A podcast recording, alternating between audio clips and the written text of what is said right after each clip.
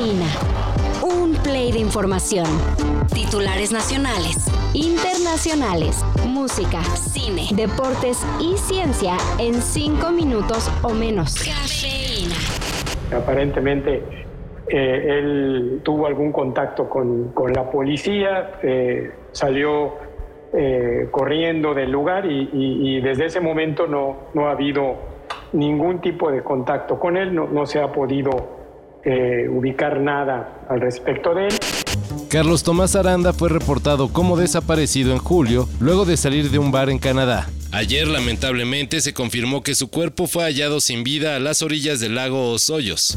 Ahora lo que resta es que las autoridades canadienses determinen las circunstancias en las que murió Carlos Tomás y que se hagan los trámites necesarios para la repatriación de su cuerpo.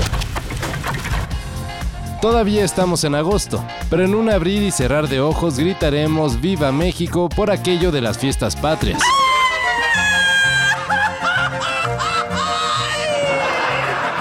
¡Qué bonito es tener un amigo como tú! Nada más que será sin piquete. Al menos para los que viven en la alcaldía de Tlalpan, en la CDMX. Ayer se publicó el mandato en el cual queda prohibida la venta de bebidas alcohólicas en vinaterías, tiendas de abarrotes, cantinas y cervecerías los días 15 y 16 de septiembre. En pocas palabras, habrá ley seca. De esta medida solo se salvarán los restaurantes. Así que si son de Tlalpan y quieren dar el grito con bebida en mano, tendrá que ser agüita de horchata. Pero ojo, se prevé que más alcaldías tomen medidas similares. Arturo, ¿ya viste el ridículo que estás haciendo? ¿Y qué? ¡Es mi ridículo! Aunque con el más reciente anuncio del concierto de Paul McCartney muchos tienen de sobra para cerrar musicalmente el año con una sonrisota, ayer se confirmó que Muse, Slipknot y los Guns N' Roses son las cabezas del cartel de la edición 2023 de Hell and Heaven. El evento metalero será los días 3, 4 y 5 de noviembre en el Foro Pegaso de Toluca y contará con la participación de una infinidad de bandas como Halloween, Mudvayne, Cold Chamber, Lacrimosa, Billy Idol y muchas, muchas más.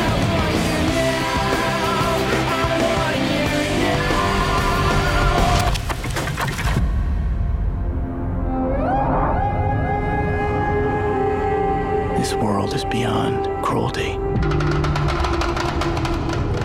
You've been fighting the Harkonnens for decades. My family's been fighting them for centuries. And they were massacred. Alongside my father. No habrá segunda parte de Dune. Bueno, mejor dicho, habrá, pero hasta el 2024. We gave them something to hope for. El estreno de la segunda parte de la película esterilizada por Timothée Chalamet y Zendaya estaba programada para noviembre próximo. Pero vino la huelga de actores y como se ve que no se arreglará pronto el problema, la producción decidió recorrer el estreno hasta marzo del 2024. A ver si para entonces ya le resolvieron a los actores sus justas demandas.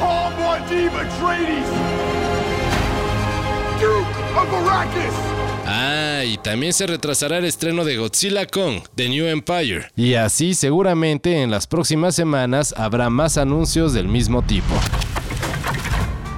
En el metro de la CDMX se han llegado a colar animales como perros, gatos, pericos y ni qué decir de las ratas y una que otra víbora. Pero esto sí, nadie se lo esperaba.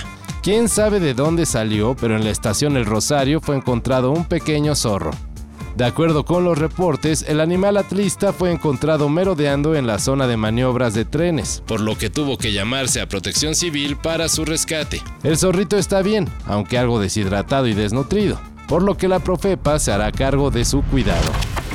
Todo esto y más de lo que necesitas saber en sopitas.com. El guion corre a cargo de Álvaro Cortés y yo soy Carlos el Santo Domínguez. Cafeína. Un shot de noticias para despertar. Lunes a viernes por sopitas.com. Y donde sea que escuches podcasts.